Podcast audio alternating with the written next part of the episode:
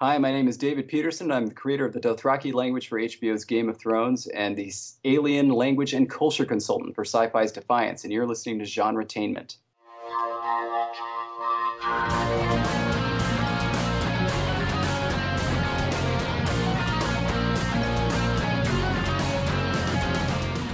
Hello, everyone. Welcome to another episode of Genre Genretainment at sci fi pulse radio.com. We're your hosts, Marks. And Julie. Genretainment is where we talk about what's happening in the world of film, TV, and web series. We give you interviews with writers, directors, producers, and actors in both independent and not so independent creations. Now, for this 99th episode, we Ooh. chat, yeah, woohoo!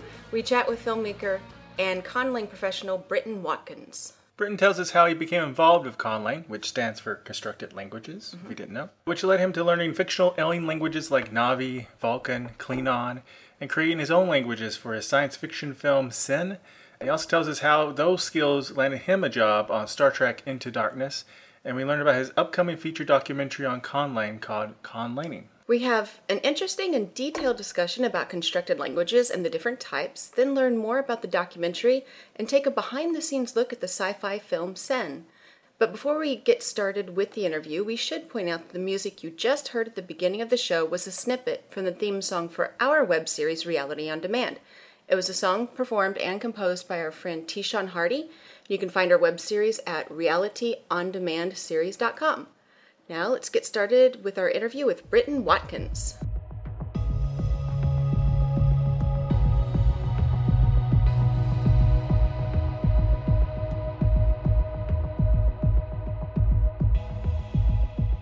Well, hi, Britton. Welcome to Genretainment. Thank you. It's great to be here. Well, we are excited to talk to you about Conlang, your film Sen, and your upcoming documentary. Hmm. So let's start off with how you first got involved with creating languages. Well, that's a good question. You know, up until about 2010, the end of 2009, 2010, the appearance of, of Avatar in the Na'vi language, I really didn't do very much at all with constructed language. I knew that conlangs existed. I knew there were people who were out there and who made them. Of course, I knew about Esperanto. I owned the original Klingon dictionary from the mid 80s, but I did not actually get down and dirty with grammar and like make my own phonology or do anything like that until well after learning Na'vi from Avatar. That really didn't get kicked off then until 2010, 2011. So I've only been at it for four or five years or so. Wow. Well, and just in case people don't know, what's Esperanto? Esperanto was originally conceived by by Zamenhof in Europe over 100 years ago as a lingua franca for the whole world, an international language that that everyone could learn and speak, and that would lead the world to a better place in terms of social mutual understanding and honestly, you know, at some level, world peace. It was just imagined as a language that everyone in the world could easily learn. It has a relatively simple grammar compared to a lot of natural languages. It did enjoy a great deal of success. Uh, it still has many people who even speak it as a native language because they were born into a household where their parents met over some kind of Esperanto cultural exchange and ended up speaking Esperanto in the home. So we actually in the upcoming documentary will feature some people who speak it and one person who speaks it fluently natively because it was spoken in her household from the time she was born I think that's really neat. I didn't realize how old it was. I thought it was newer than than that. But wasn't there a, a movie that William Shatner did that was in Esperanto or something like that? yeah it's called incubus. It's a black and white film um, from the 60s i believe. I'm not great with dates but I, i'm pretty sure it was from the 60s pre-star trek. And um, yeah, he's in Incubus speaking Esperanto, not always flawlessly, perfectly, but um, you can you can find that various places if you choose to do so, and see young Shat speaking a conlang. a lot a lot more than he ever did in Star Trek, that's for sure. Does he speak it with with Shatner accent? yeah, with the uh, accent, the Shatner way. I'll let people go judge for themselves about but whether he's fully realized as his his um, Shat Shatnerism. Shatnerism, his his Shatner esque uh, delivery. Um, he's he's definitely acting. Let's put it that way. So we threw a few other terms at people here. We threw conlang and natlang. So what's the difference between those two?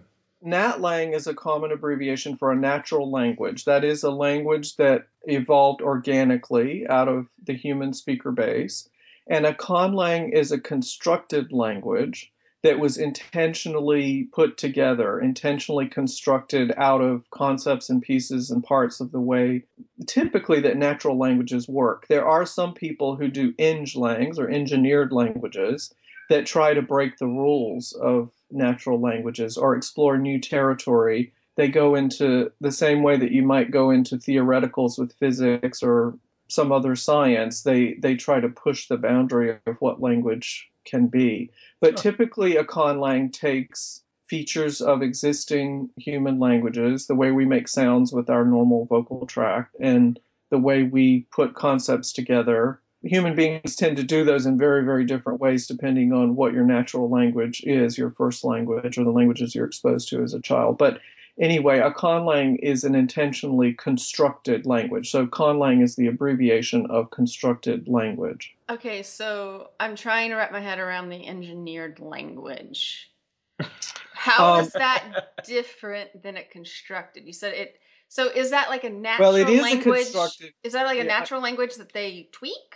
An engineered language is typically something that tries to push a theoretical boundary. So, an engineered language is a subset of a conlang. You can look at the term conlang or conlanging as an umbrella term for all different kinds of other languages. They're art langs, uh, so languages that are developed for a specific artistic purpose. Most of the languages, certainly that have been used in films, for example, are art langs. They were oh. developed as an artistic enhancement to something that is a fiction or something that needs some kind of augmentation uh, in terms of the linguistic tapestry side of what's going on.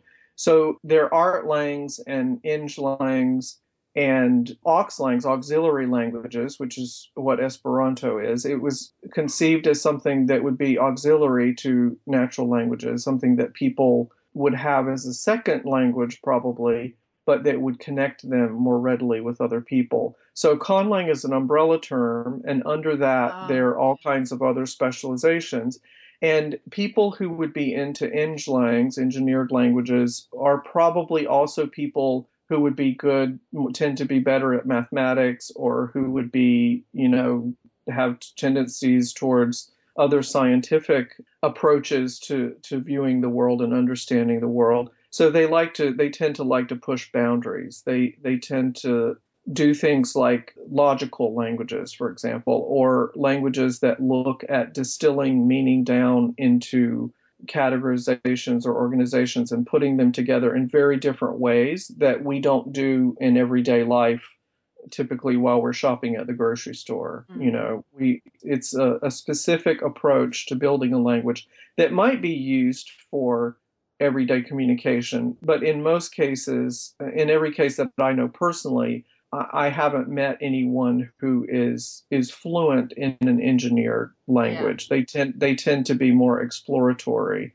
So it's and just they, they take a logical approach to language, which doesn't generally. It's like exist. if a robot made a language, right? Yeah.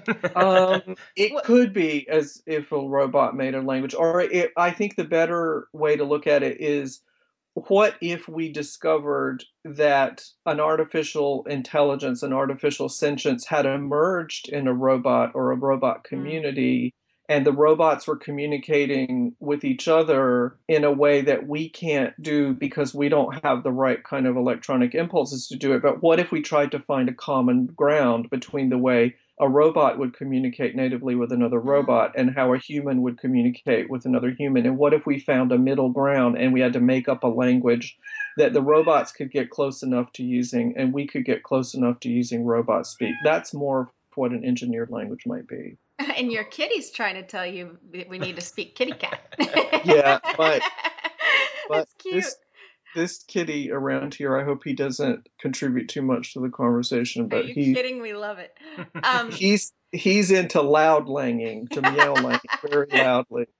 Um, Actually, when we were talking about logic, it made me laugh because I always said that I took German and I took Spanish in school, and I always thought German was easier than Spanish because to me, German is a lot more logical and uh, it, it's like it was it's like you can graph it out a little bit more and like i never could figure out like sometimes you put an accent mark in spanish and sometimes you don't. And you know and it and then like you know and in german you have like uh, for a shoe is das shoe but a glove is handschuh because it's a hand shoe you know? And i i love that kind of logic well, there are different cultures tend to to focus more on on different things, and yeah. some some languages, for example, um, you know, have a very different approach to time telling.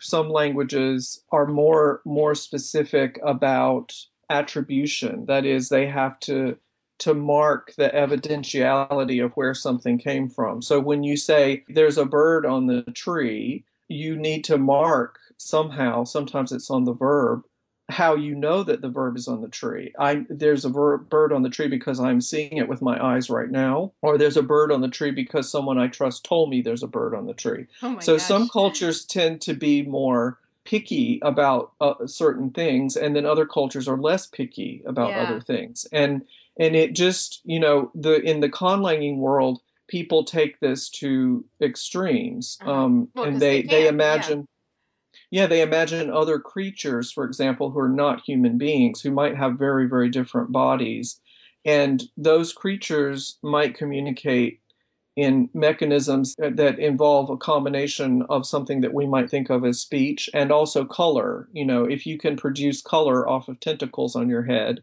then a word might be a combination of a sound and a bright orange pulse off of tentacle number 14 so it it can it can be very very theoretical and artistic and engineered and logical and really out there at the same time. So now, what kind of conlang would it be if you created a sign language that was created well, it would be a constructed language, and there are people actually who work now in in creating languages that are for specific communities. For example, um, the blind and deaf community. If you're both blind and deaf, and you need to communicate via your hands in some kind of way only because your eyes and your ears don't help, um, then they're they're tactile languages, and people who do research on this are, are working on that kind of thing right now too. So it's not always about science fiction and movies and whatnot. Yeah. It can have a really practical application. That's so, interesting. Um,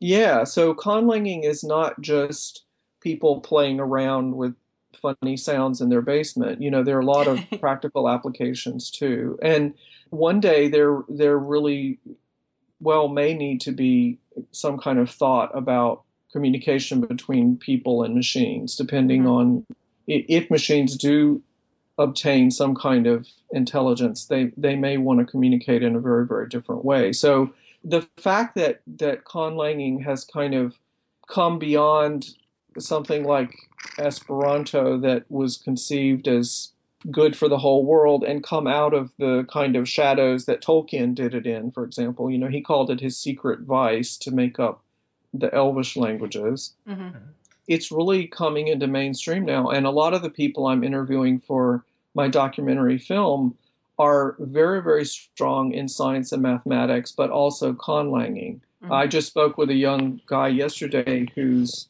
who's just finished an honors governor's school program in science, and then he's going into statistics in the fall. But he has a constructed language, you know. So the overlap of of some people with a kind of artistic or romantic side for their constructed languages, and other people with very kind of scientific or engineering focused applications is is super interesting to me. That is interesting.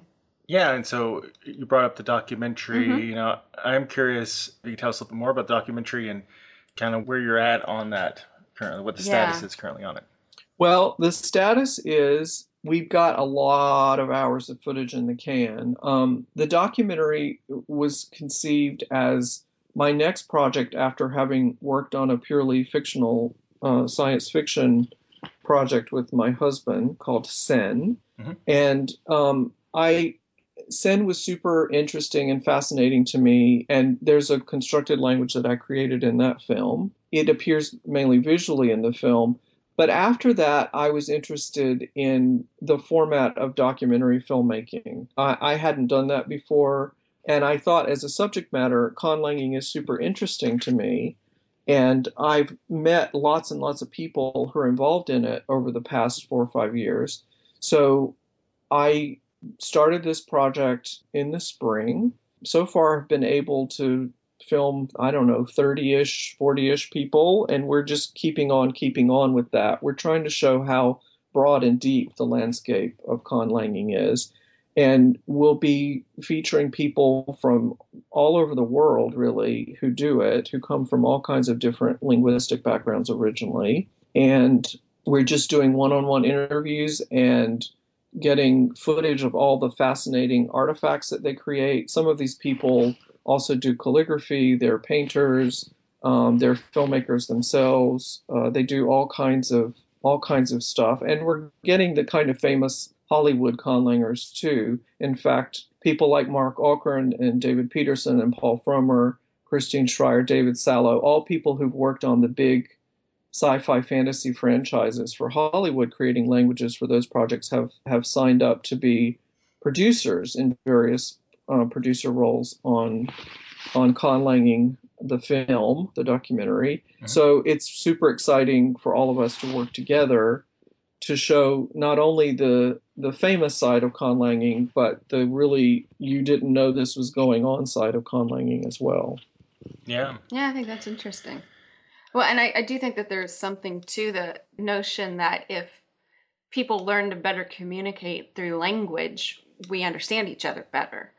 Um, you know, it, it is kind of a shame that Esperanto hasn't gotten bigger than it is really because well, well, well in a lot of fantasy like at least fantasy role-playing games or uh, or also in some sci-fi stuff they have a standard or common language yeah know? that so. notion of all of us having some sort of common because you know you can you know you can unintentionally even offend someone you didn't even realize that what you were saying was offensive but it's because of cultural differences that you know that that ticked him off, you know.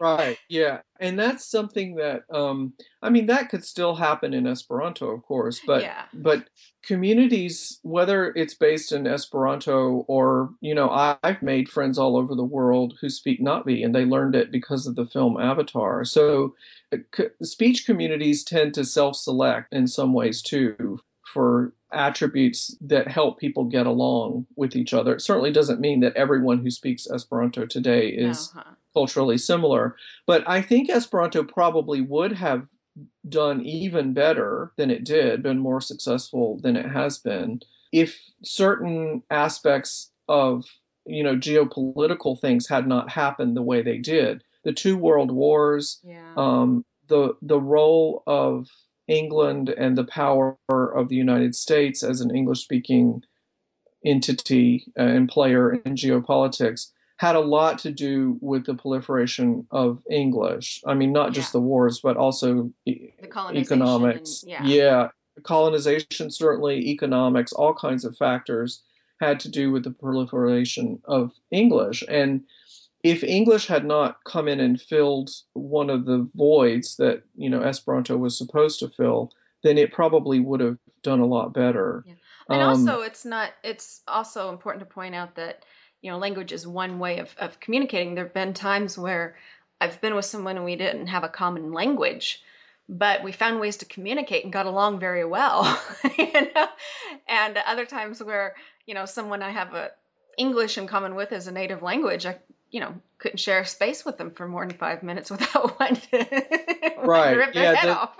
exactly. I mean, language. The language as a tool is not an assurance of anything in terms of yeah. interaction. It's it's a lot about attitude as well. So we're going to show in our documentary that there are still some people. In fact, I interviewed a gentleman in Oakland, California, just a couple of days ago who is trying to create a language. Well, he has created a language, a very big language, robust with a very full vocabulary, that he would like to see proliferate across Western Africa. So in, the east of Africa, they have Swahili as a common language yeah. that that people can use for commerce and other purposes. And Arabic tends to fill that void in the north of Africa, but he wants West Africa to adopt his language, which is, you know, like an Esperanto, but one specifically intended for a large swath of multiple countries covering probably over a hundred indigenous natural languages. You know, so people are still doing this. People are still trying to find linguistic tools that will lubricate culture and economy in a good way. I understand the human drive to do it, but but I also think that if you have a private language that is just for you that makes you happy or maybe you and a family member or you and a friend share together, then that's also super interesting and fascinating too. You know, not languages don't have to be envisioned as these these important tools. They can also be playthings and and that's a completely valid thing for them to be. Like, like i think because twin languages. Yeah. Yeah well twin languages you know twin languages are fascinating because it, it is a spontaneous thing that a lot of twins do. There's research more recently that that they also though can be you have to be careful with them because if twins have a tendency to isolate from other family members and then other children, then it can lead to developmental delays in whatever their native language is in the home. Right. And that if it goes too long, it can translate over into, you know, having problems in school. So there are examples of of twin languages where the parents or you know other professionals tried to work at, at breaking them away from that. But it is a fascinating phenomenon that that private language or play language is something that you know all most families do it in some kind of way you know even with making up pet names or mm-hmm. in my family we use this word scranchipy do you have any idea what scranchipy might mean no Scranchipy means something is kind of tattered and old. It's kind of falling apart because maybe it wasn't well maintained. Huh. So it's very easy for a fabric or um, something that maybe has some flexibility to it to become scranchipy.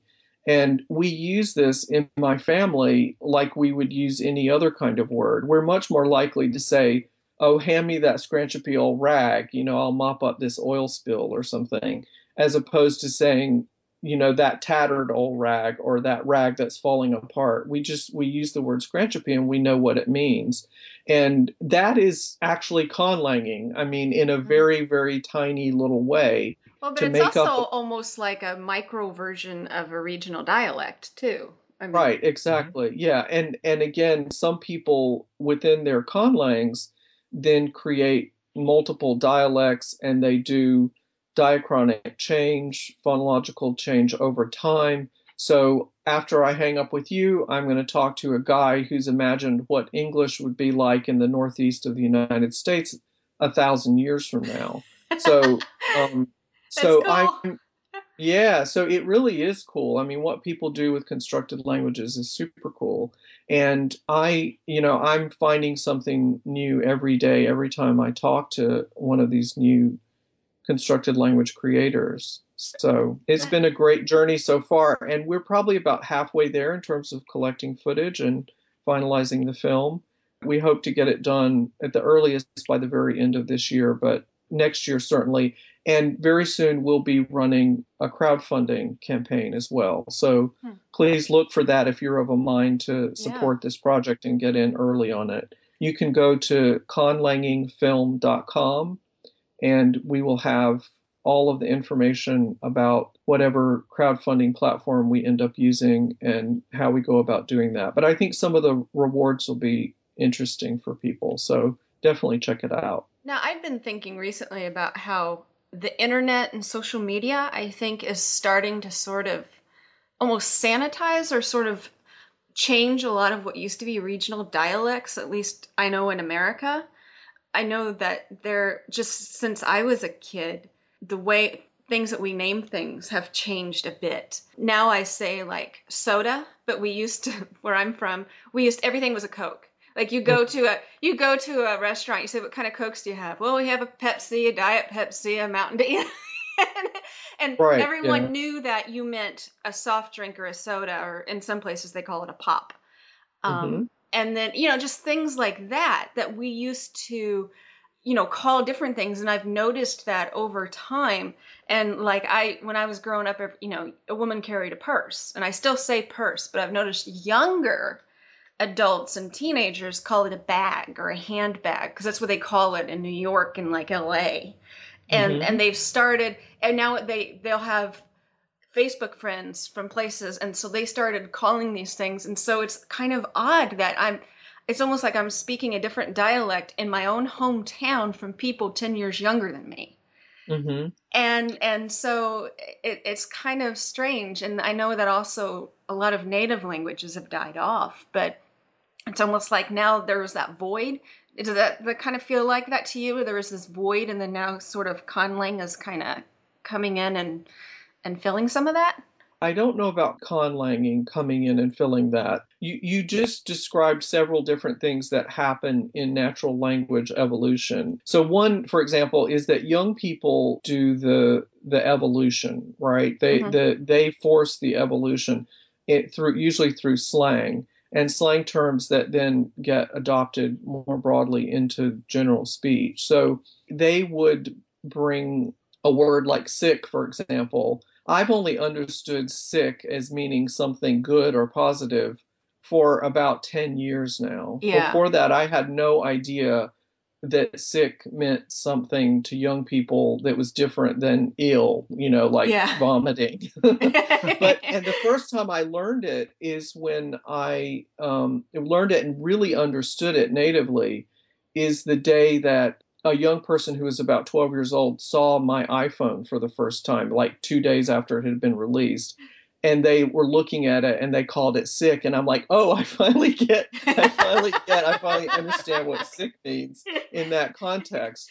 So you know the word cool for example might be completely replaced by sick a hundred years from now and sick might be spelled differently. Sick might be spelled s-i-k you know or s-y-k and the spelling syk will mean super cool or hot or you know whatever ill or whatever that you know like whatever the whatever the current understanding dude that's that is. totally so, ill looking.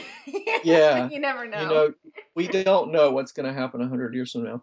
But the other thing is prestige dialects so the fact that the the term for a purse might change to bag or handbag or something like that is probably a prestige dialect oh. um, coming from the fact that the fashion industry in New York, for example, calls it a bag.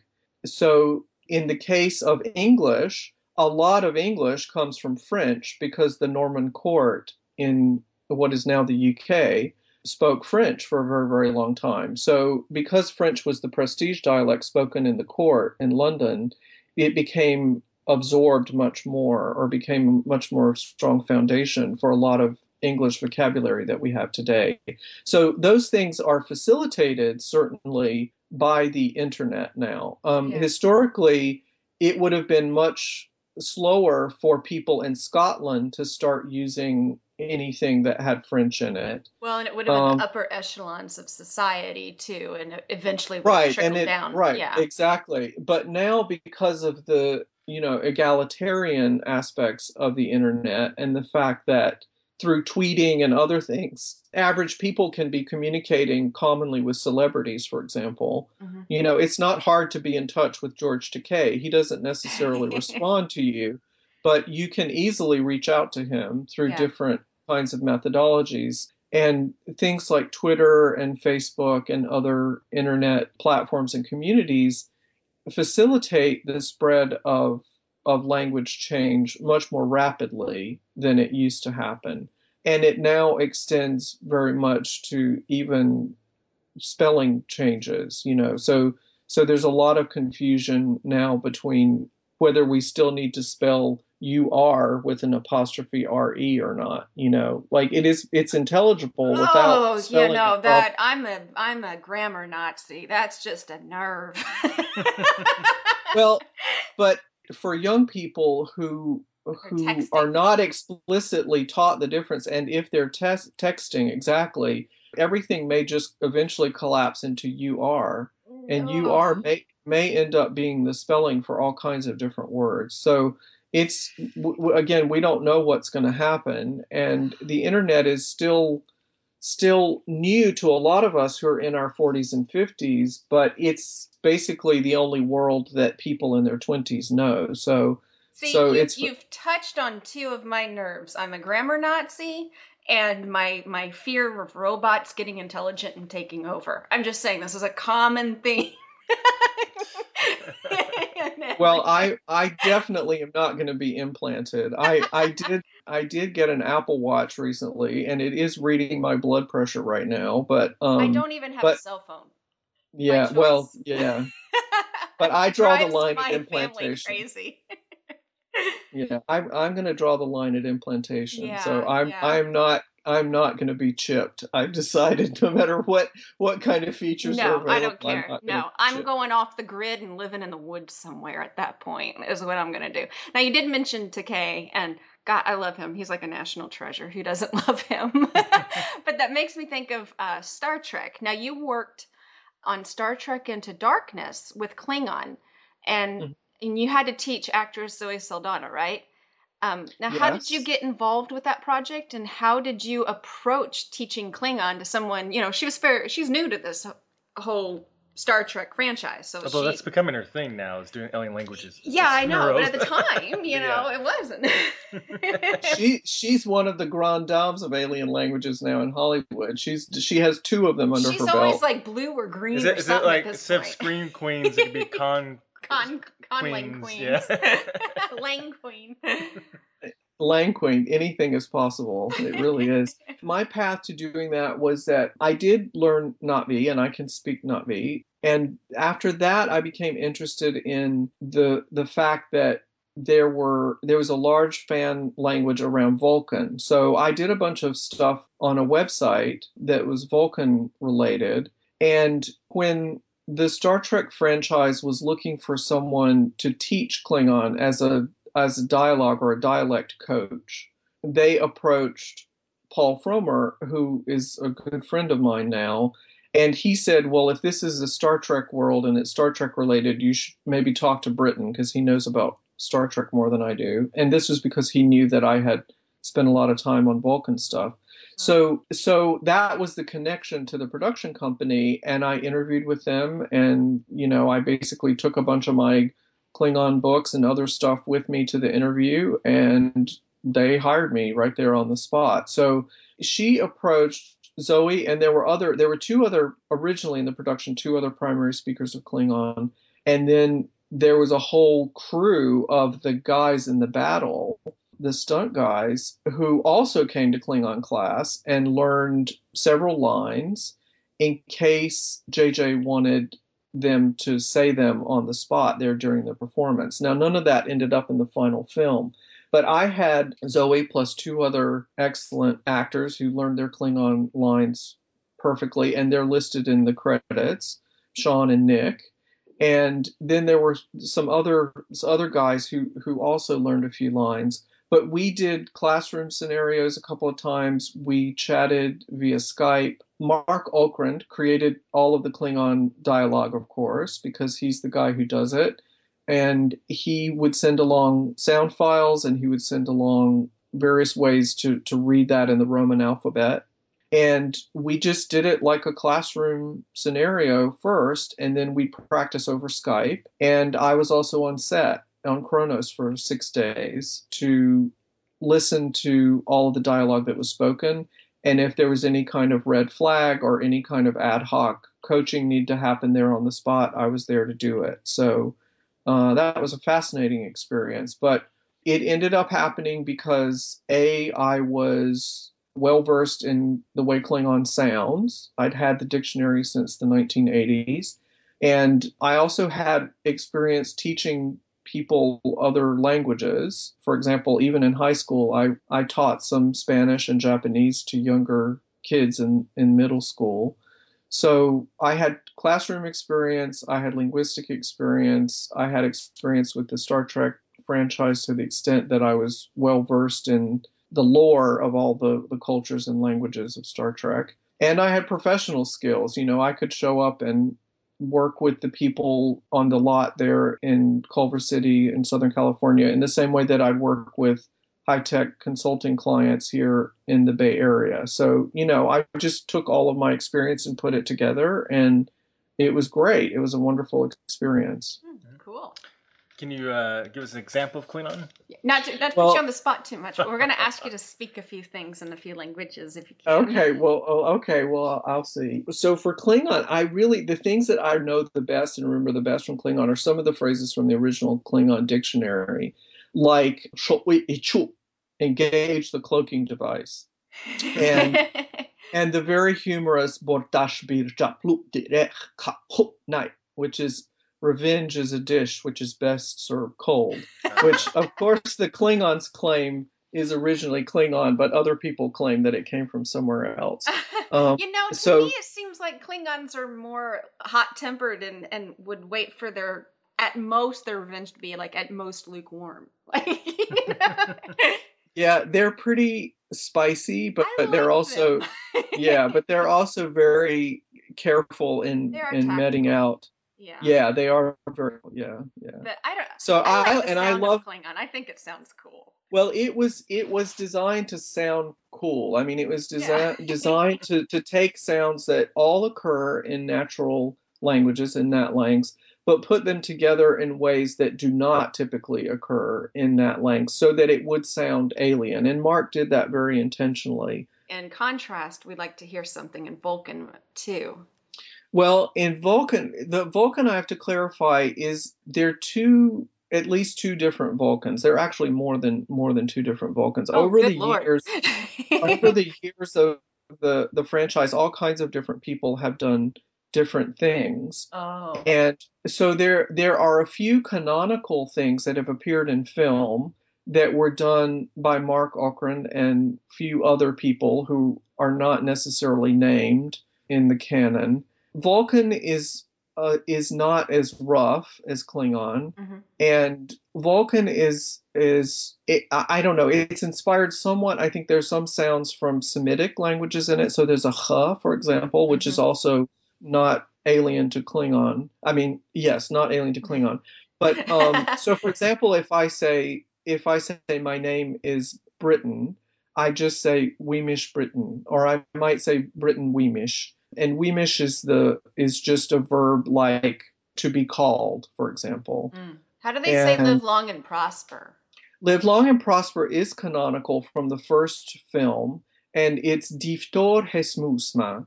Diftor is an interesting verbal construction as reimagined by the the fans who who do the Fanlang, F A N L A N G, Fanlang Vulcan.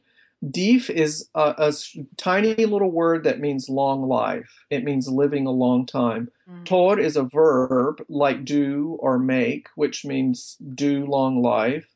And e is and, and smusma is a word that means prosper. Mm. So a verb that means to prosper. So you take deef, which means long life as a noun, put tor on the end of it, and that turns it into a verb. One way to make a verb in Vulcan, mm. in Golic Vulcan, which is the Fanlang, and then the conjunction and e and smusma, which is a different a different word altogether, a different class of verb altogether. So which diftor um, es musma. Yeah, diftor, diftor Diftor hesmusma. Sorry, oh, he, in that case is H E H. Yeah. Diftor hesmusma. Mm-hmm. Diftor okay, hesmusma. That's cool. But, but you Klingon also, sounds way cooler. well, again, Klingon. Yeah, Klingon was very, was very intentionally designed to to be something specific for yeah. for a very different race. The Vulcans are more similar to humans yes, and and can even crossbreed. Uh, of course, the Klingons are supposed to be able to do that too now, but yeah. But sure. the the origin though of this phrase "diftor hesmusma" was that language was originally recorded in English. Uh, so the performers were speaking in English and they said live long and prosper. Well, you can count those syllables live long and prosper. so someone had to come in and figure out how to say a correct number of syllables to make the lip movements match. So the origin of that language was kind of half by accident, the way it would sound and and the way the things would flow hmm. because they already had footage in the can that had English language lip movements. So the word together is tereter. The word for logic is ologica or ogica. so there are a lot of similarities between some of the words canonical words in Vulcan, in Golic Vulcan, and the words that were originally spoken in English. So, again, sometimes the history of why things get retconned or retroactively constructed or for very um, practical reasons yeah. or for very practical reasons like we don't have the money to refilm that scene and the actors are already on another project so we have to make it work some other kind of way. I love um, that. and that trick that kind of trickery or reverse engineering still goes on today a lot in in movies that are probably being filmed right now that will happen in some kind of way shape or form. And that just is because the production company, you know, gets to the end, the director gets to the end, and they're like, I want to change this in this way. And the only way to do it is to futz around with the the mouth movements and yeah. the, the sounds and the subtitles and whatnot. So yeah, it hap- it happens yeah, even that happens, today. yeah. Now how would you say something in Na'vi from Avatar? In Na'vi, um, well, for example, if I say my name in Na'vi has a very different pronunciation than Britton, it comes out as Burton in Na'vi. So if I say my name is Burton in Na'vi, I say Weru Siaufko Burton. And that means one, someone, anyone calls to me Burton, Britton. That sounds so, so cool. it's it's grammatically a little different and it's also phonologically quite different than English if I say I speak Na'vi fluently, I would say something like sun pibilte o na um, and that has ejective sounds like in the verb to speak there's an ejective sound uh, which is something that occurs in Mayan and it occurs in African languages but doesn't happen in English ever. Right. So, and it sounds it sounds like it's definitely an offshoot of Native American languages, some dialects. It, it sounds well. They bit... have yeah, they have glottal stops, which Na'vi has, and um, more yeah. common. And ejectives again occur in Mayan and some other Native American languages. A lot of North American languages actually have ejectives. Um, yeah. So, yeah, they all in those cases they were so all cool. designed to to fit a certain vibe that was important to the director or the production company. Well, and it fit with the culture of the people there. You know, I mean, they were very revered nature and lived in harmony with nature. So it, you know, you wouldn't think, oh, it should sound like English. yeah, and we're not really known for that. and in Na'vi, by the way, there's one word that means living in harmony with nature, living in balance with nature, and it's a, an eight-syllable word, meowa unia ea, but it's one word just one word, meowa unia ea, is because it's just such a, a, an integral concept to their culture that you know they wouldn't have to explain it too much to each other. yeah, but the fact that it's long, that it's eight syllables long, also implies that there's a lot of, there could be a lot of backstory there as to where all those pieces and parts oh, of what yeah. it means to them to live in nature. But we don't know where what the etymology is, what the the origin, the derivation, exact derivation. It just implies that it's an evolved culture like any other.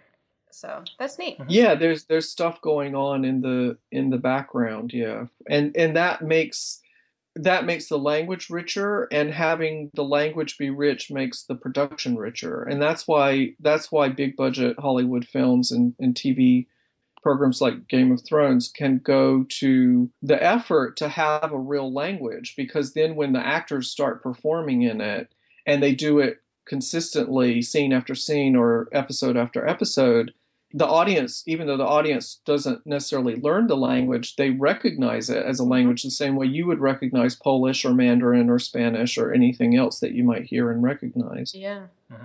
That's just so cool. For sure. And we probably should also mention yeah. that there is a group for conlangers, the Language Creation Society. Yeah, there are lots of different groups, but um, a good place to start if you're interested in constructed languages and don't know anything about it is the LCS, and that's conlang.org.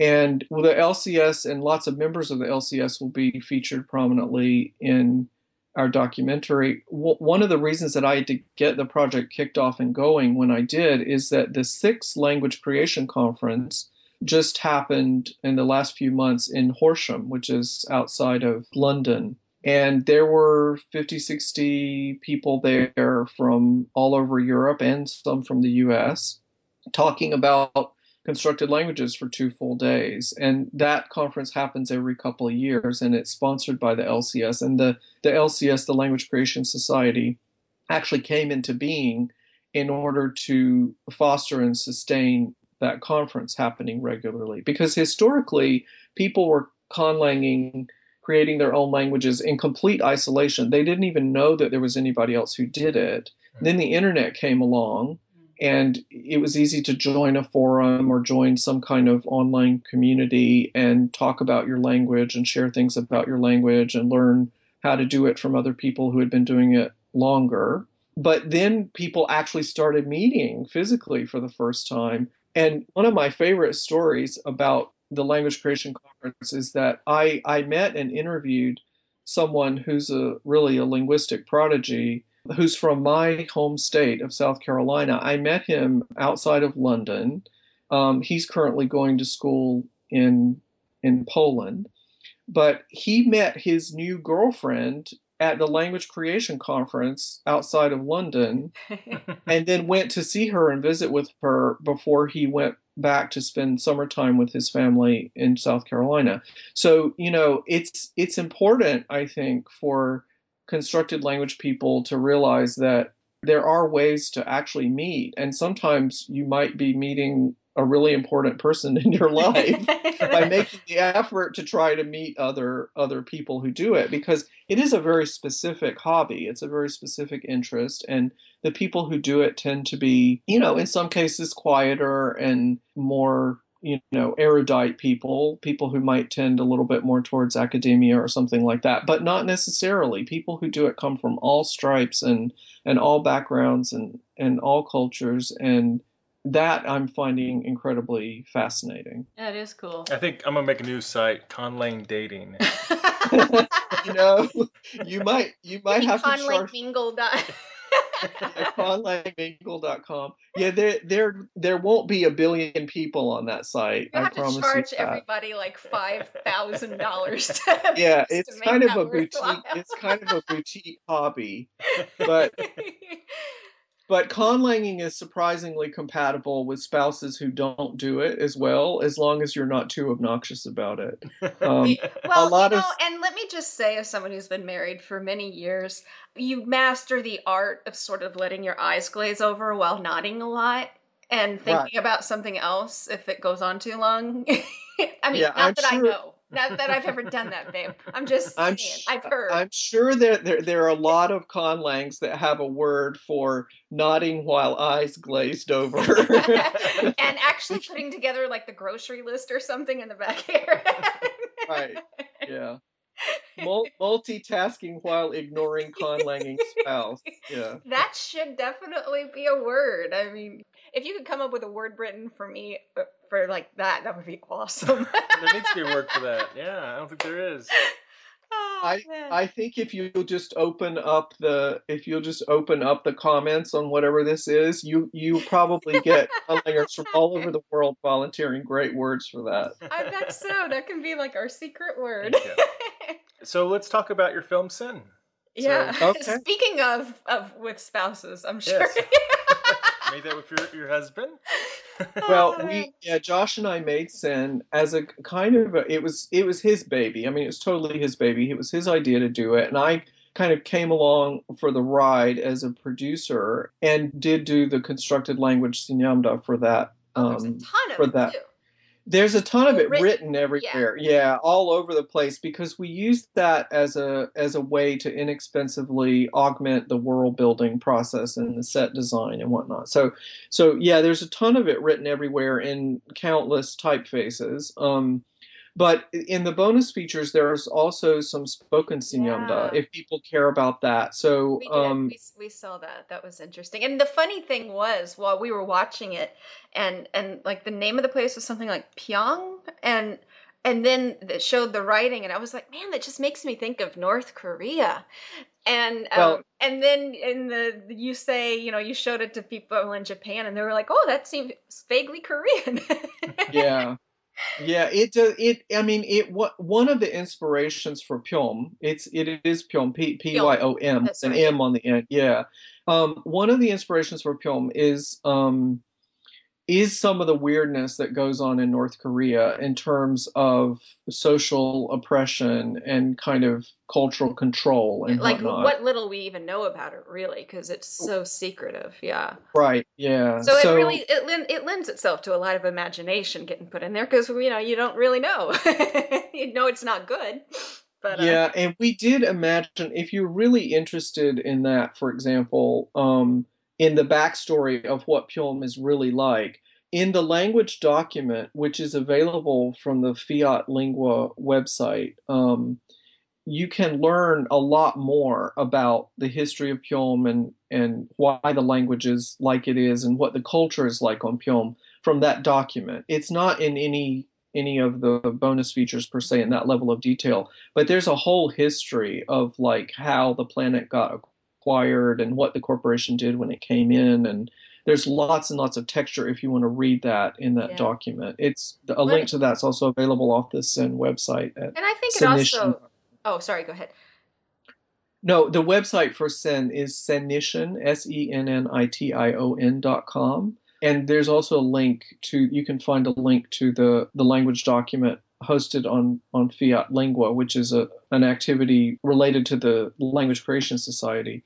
You can find the document there if you care about the f- fuller history of, of Pyom. But it was partially inspired by North Korea, definitely. And then also, I would imagine the corporatization of our own country. oh, well. certainly, yeah. I mean, there are a lot of kind of ironies in what goes on, and we made some actual decisions about the storyline based on on cultures that evolve within large corporations. You know, yeah. certain apathy for some things. Well, as long as we follow the rules, it doesn't matter how stupid something is, as long as we're following the rule. Yeah. You know, one of in the film we show, but we don't go into any detail talking about the brainwashing that goes on with the machine, the kind of shoving people's faces in this bright light. Mm-hmm. And that's purely our conceptualization of that is purely that they do that because the corporate rules don't allow them to easily execute anybody, but there's no rule against brainwashing people. So they just brainwash them so they can't talk essentially about yeah. whatever the secret proprietary corporate information is that they know.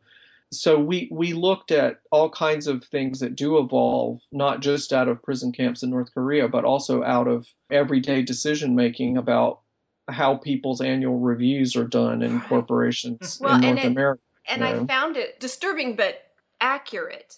You know, when you were talking about how the the company needs them to be able to, you know, read and write and everything, just what they need. They need them to be able to have just what they need to do the job and and to be a good employee. You know, because that is frightening because nowadays you hear people talking about educating our young our youngsters. I mean, not even college, but elementary school and high school, they're like, well, we just need to teach them what they need to know to get a good job in this area, you know, and we don't, they don't need to know creative writing. They just need to know basic math. They just need to know, you know, this and that. And it's the dumbing down because all we're interested in is having good corporate employees. And that's, that's very yeah. real. That's very, very real today. You hear people on school boards, which is very disturbing um, talking yeah, well, about you know well we just are interested in getting good employ future employees not that we want to have an involved educated citizenry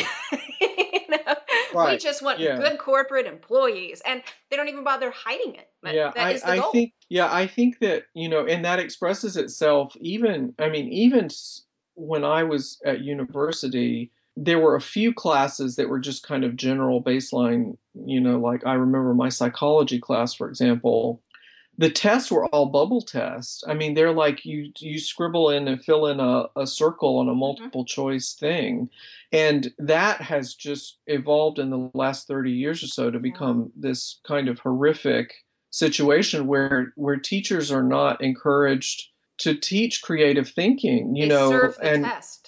Yeah, yeah. They, I mean, they exist they, to serve the test, not the test exists to be an accurate measure of knowledge. It's they're there to serve the test. Right, exactly. And you know, it's really quite um where it might go is really quite frightening. So when we were exploring unusual things in Sen, we were we were thinking about it really could like this is although Pyom is not imagined as an evolution of our current culture on Earth, there's no reason that it couldn't go that way right. in some some kind of timeline that's long enough. So yeah, I I one and one of the reasons I have to say that I find the world of constructed languages so fascinating is that people are they are taking things that we take for granted. Like the most basic skill that any human being has is the ability to communicate to speak right? Yeah. and we don't have to go in and surgically chop up our languages and take them apart and do all kinds of different things with them we can just use English or use Spanish or use Chinese or use Japanese. We don't have to think about it. We don't even have to learn how to read and write it. We can just speak. And in a lot of cases, that's good enough. But what constructed language people do is go in and break everything down, not only from their own native language, but they look into Native American languages, they look into exotic languages from Papua New Guinea, other parts of the world and they're really trying to to figure out how it works and then creatively put it back together in experimental ways so i think when we lose that ability to experiment and explore then that's when we're really lost you know because yeah. you get you really do get dumbed down into this complacency and of course 1984 in newspeak which is also a kind of foray into constructed language the the purpose of newspeak in 1984 was to get people to fall in line with corporate ideas and, and corporate understanding and not challenge the system, don't challenge the status quo. And we actually looked at that a little bit, or I actually looked a little a little bit at that in Sen's language, you know, in how they tried to simplify the language and standardize it so that it would you know, it would be a better corporate tool. They didn't care about it as a tool for creativity. They just cared about it as a tool for using a worker base on a mm-hmm. planet that they had acquired. Yeah. Mm-hmm. So I think you gave us a couple, like an example of the language in use, in English and in and in the language. I can't remember the oh. name name of the primary Sen language. But... Yeah, it's called Sinyamda. Yeah, Sinyamda. Uh-huh. So do you want to introduce that audio piece? Yeah, so so the piece that the piece that I've provided to you is for part of the end of the the monologue that's given by the the primary female character Kana in our film, and you'll hear her say it in English, and then you'll hear her say it in Sinyamda, or the other way around if you choose to edit it that way. But I just wanted to have the opportunity for people who are really into the idea of the constructed language side of the film in the bonus features to get an idea of what they saw as the written language throughout the whole film, what it would sound like when Sen and Kana were actually speaking it with each other. So there are five or six different clips on the bonus features, and you will play one subset example of that where Kana is very concerned about what's going on with Sen. Is it wrong of me to feel like having you here as you are is better than losing you entirely? No, no. Tu gem opra genenantur nampesh epunantira rininidru dabatanyama. Yir, yir. So, how did you uh, create that language? What was the foundation that, that you built off for that? The linguistic side of it was not the most important thing. The orthography, the writing side of it, the way it would look on screen was the most important thing. So we started with making Josh as the director happy with what it was going to look like. Always make and the director then, happy, yeah. yeah, well, I mean, you know, that's the way a film production yeah. works, so that's why you do it that way. Yeah. Um, but the the sound side of it and the you know what the grammar would be like and all of that was just for me to play around with and again i didn't this didn't need to be my magnum opus you know like it didn't need to be the the most important conlang thing i ever did in my lifetime so i just took a lot of grammatical features from japanese a few from thai a few from cherokee which i've been studying not as fervently as I should be, but Cherokee. That's for, very cool. Yeah. And I just I kind of crammed that with a little bit of Mandarin Chinese into a grammar and a phonology and then just started making up words. So it wasn't incredibly sophisticated. I mean, the grammar is not at all like English. And again, if you're interested in the grammar, then you can find a link on the Sennition.com website to that document but I just I took languages that were interesting and familiar to me and kind of easy for me. So I guess the the the core fundamentals of the grammar are based more on Japanese, and I speak Japanese fluently because I studied it before I lived there, and then lived there for about eight years as an adult, as a professional. Wow. Um, so it's really much more like Japanese than it's like any of the other languages I mentioned. Although there there's a lot about some of the verbal stuff and the way you can make nouns, make up new words that is more like Cherokee than it's like Japanese. The writing's pretty much all over the place. Uh, I noticed in the behind the scenes footage that some of that was actually digitally added uh, after the fact. How much did you have to make props to do that, and how much of it was digitally added in post? I would say if it was paper, if it was doable on paper, we did it for real on paper hmm. because mm. that's really easy to do today. We also had access to a laser cutter for a day, uh, well, not a whole day, but like a few hours of one day. So some of the physical things like the badges that the workers wear and a few other little things that that we could actually cut out of, of a plastic material or out of paper or heavy paper and use those. We did that with a laser cutter. But most of it, you know, if there were steel pipes or there was a huge wall or there was anything that was not paper, essentially, or not a badge, or not something that we could use a stencil and spray paint it on. So there's some blankets and the mm. the, the t-shirt. One of the shirts, Kana's shirt, was actually manufactured the way you would order anything from you know, off the internet. You just send a custom design and get a one-off T-shirt. Oh, but Sen's Sen's shirt actually that's all sprayed on there, so it was red. It was red spray paint painted on his shirt. Cool. But the digital stuff, if it if we had metal pipes or we had a wall, for example, it, the writing need to be up on a huge wall, or we had some Creative Commons footage from from Nairobi, for example, and there's a huge billboard in that and we needed to replace it with Sinyamda, we did that digitally. But as much as possible, even in, you know, in the case of things where we probably could have fudged it on screen, we made, you know, we made real props. There were a couple of signs that were supposed to look like rusty old metal plates that were actually plastic or or styrofoam or or thick cardboard that we painted to look like metal and then rusted it. So yeah, we just it depended on whatever that was the quickest and cheapest and, and most reliable, easy way to do it. Well, you did a lot of other visual effects. Mm-hmm. I'm, I'm the assuming language. there wasn't really a giraffe or kangaroo there. Uh, yeah, and how hard um, was it to get the bed there, like in that rocky creek? well, the bed was the bed was super easy. The bed just, was a you were able to carry it. Well, uh, it's like any bed. It's basically four pieces: the headboard, the footboard, and two side rails it was free off of Craigslist. Somebody was giving it away.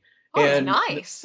the bed was a free prop and we just carry it down into the creek and set it up and you know we had to we had to initially reposition one rock i think to be for it to sit on and but wow. there were three others there that were just kind of perfect so we moved one rock around and that was where we always set it up. We left it set up as much as possible. But one night it was while we were like two days between filming, we just left it set up and we had this freak rain that never happens in California in, in the summer.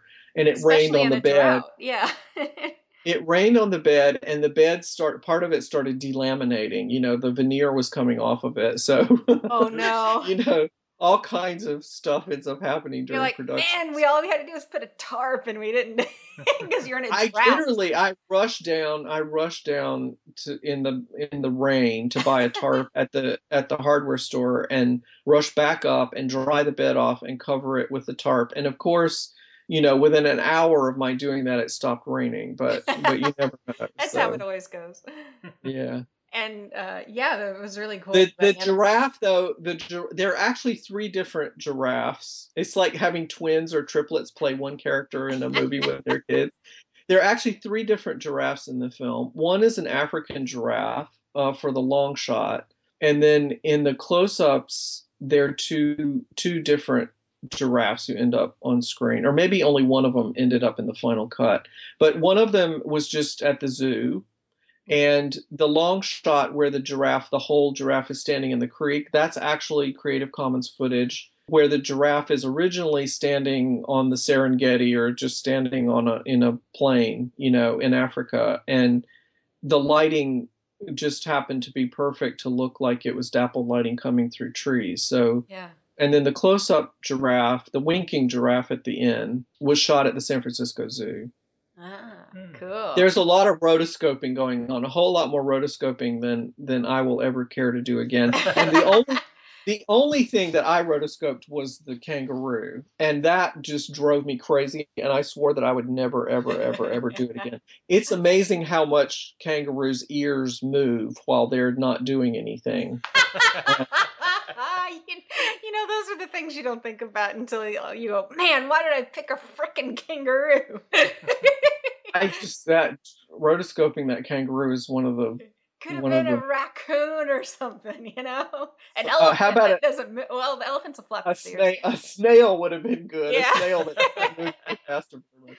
I was like, Um, really, animals tend to move. I mean, I guess you could have gotten an a- alligator while it's like just laying there with its jaw open or something, but real still. We had we actually there was an idea to have some other animals in the film as well, but we didn't really need them in and the then you end. Realize what a pain in the keister it was to. Uh, to, to- well, yeah, they all had to be yeah, they all had to be rotoscoped to get them in there. So it Oh, you was mean you didn't that- get to rent like you know the the zoo animals? well, there is there is a safari park about 40 minutes from here, and they do have at least one giraffe. And I was like, hmm, I wonder if the giraffe would like to would like to have a little road trip, but it made much more sense to do it digitally. Um, and the, all of the Australian animals were just a, a kind of Circe. They were a serendipity because we, after we finished um, primary shooting, we were on vacation for about two and a half, almost three weeks in Australia. So we actually shot all of those Australian animals. The Oh, the wow.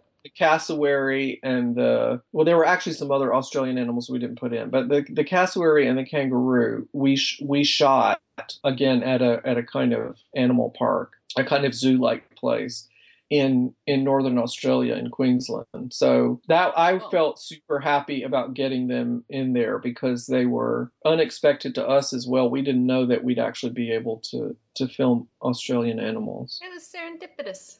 Yeah, it was great. We like the actor who played Wee.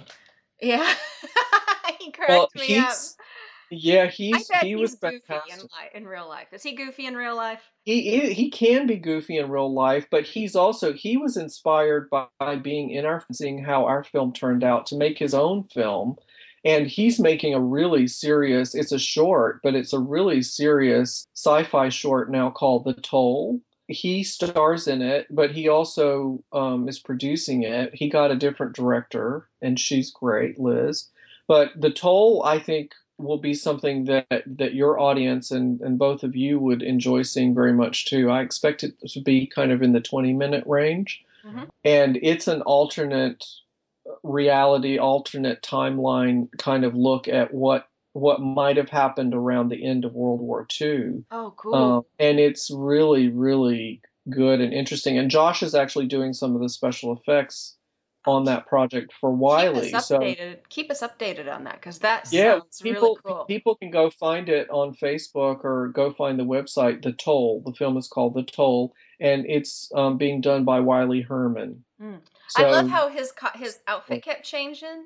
And like it would just change like in the same scene. And I think my favorite was when he's like he's trying to help the humans feel comfortable. So he's like, I'm cooking. And he's got like this girly apron on and a grill with a watermelon on it, and the watermelon catches fire. yeah, well we we wanted I loved it. Yeah, we we wanted him to come across as trying really hard to seem normal to human beings, but really not having a clue how to do it. So you never met any before, you know. I mean, you wouldn't have a clue what to do to make an alien feel comfortable, you know. right. Yeah, so we had a lot of fun with that stuff. I and he's so dry. I mean, he was so serious through the whole. Oh man, it's great. we cracked up. It was awesome. yeah, he's a great. He's a great guy. We loved working with him, and we were, you know, it was hard to cast that role because we had a few. I mean, it really came down to, to two different people, and they both would have been great in that role. But Wiley had this really special ability to come across as both kind of ominous and frightening, but also be a teddy bear too. You know, yeah. and for for you to really want to love him even if you were kind of afraid of what he was you know so, well he's so ominous and frightening because he's just so different and powerful and a, a sort of a higher level being in, in a lot of ways. But but teddy bearish in his just completely innocent attempts at trying to seem like i'm here for you and i want to make you but it just missing the mark and having no clue that he's even missing the mark. Yeah we we we love humor I mean, and kind of different humor, alternative humor, not necessarily slapstick stuff, stuff right. that's more kind of funny, weird, as opposed to weird, weird, or funny, funny. So yeah.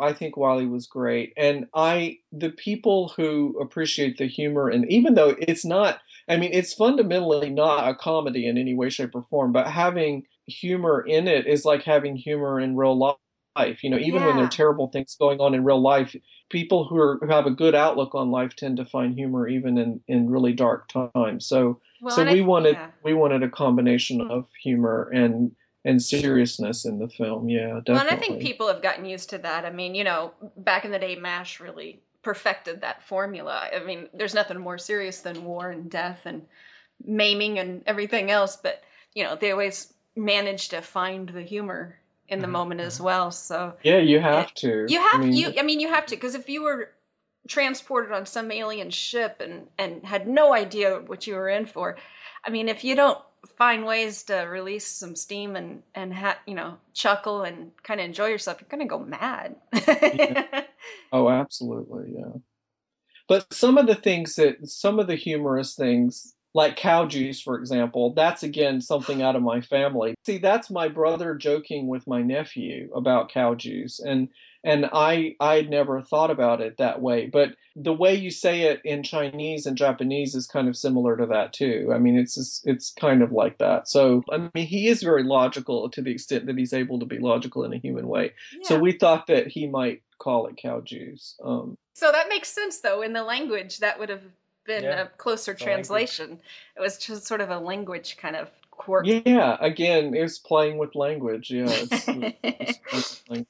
So before we go, you mentioned a lot of links, a lot of different projects. Yeah, if you could list them all. Yeah, can you tell our listeners where they can find uh, you and your projects online? So the current documentary is everything that you'll need to know, including how to get to Facebook and other places from there, is at conlangingfilm.com. That's conlang, C O N L A N G I N G, film, F I L M, dot com, conlangingfilm.com. Mm-hmm.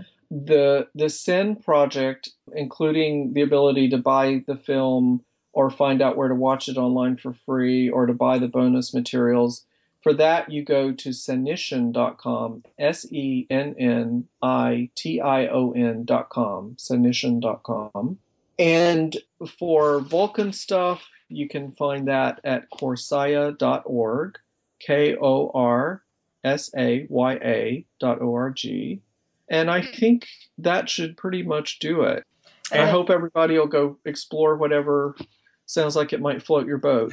yeah, it all sounds really interesting. Yeah, and I'm very much looking forward to the documentary. Uh, and lastly, you know, we've been asking our guests what their favorite quote from a fictional character is. Now, that can mirror your worldview, mean something special to you, or just be something funny. Do you have a quote? Well, I think one of my favorite quotes on the serious side of of sin out of my one of one of our fictional characters is when Kana says in our film, you almost worship it and you don't even know what it is. I think that what we want to encourage everybody to do, whether it's with conlanging or with filmmaking or with just enjoying films, is to stimulate your brain and to encourage people to not fall into some bubble test, fill in the blank kind of well in their life, but to be inquisitive, to be curious, mm-hmm. and to challenge things. So that's why I like Kana's challenge to we it sounds like you worship it and you don't even know what it is. You need to question things. You need to figure out why you believe what you believe. Live so the examined life. Yeah. Yeah, exactly, exactly. Live the examined life. So so that's what I'll throw out as one of my favorite quotes. I have tons of others, but I might as well pick one from our own film.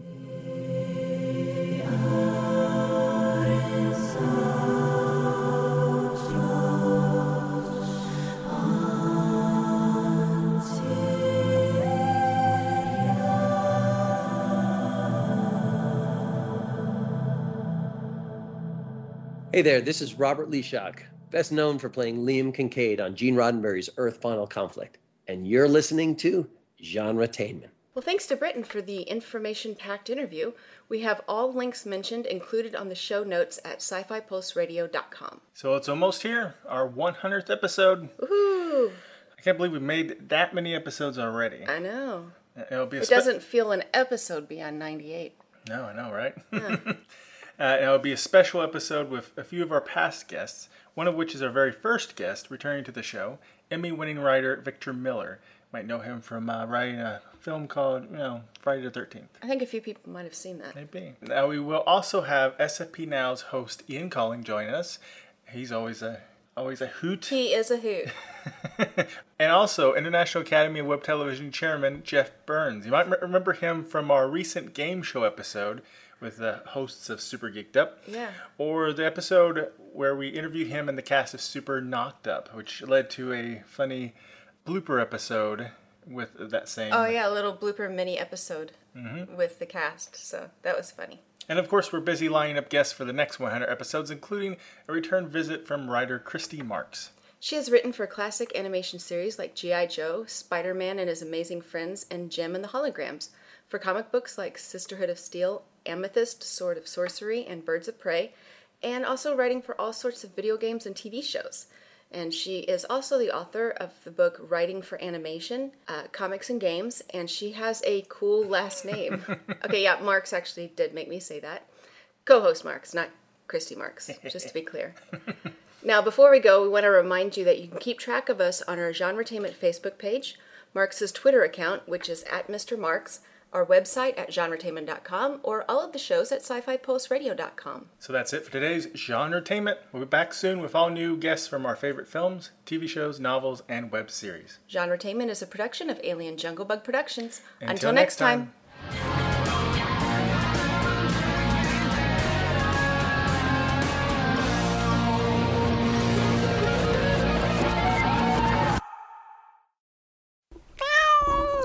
Bad monkey.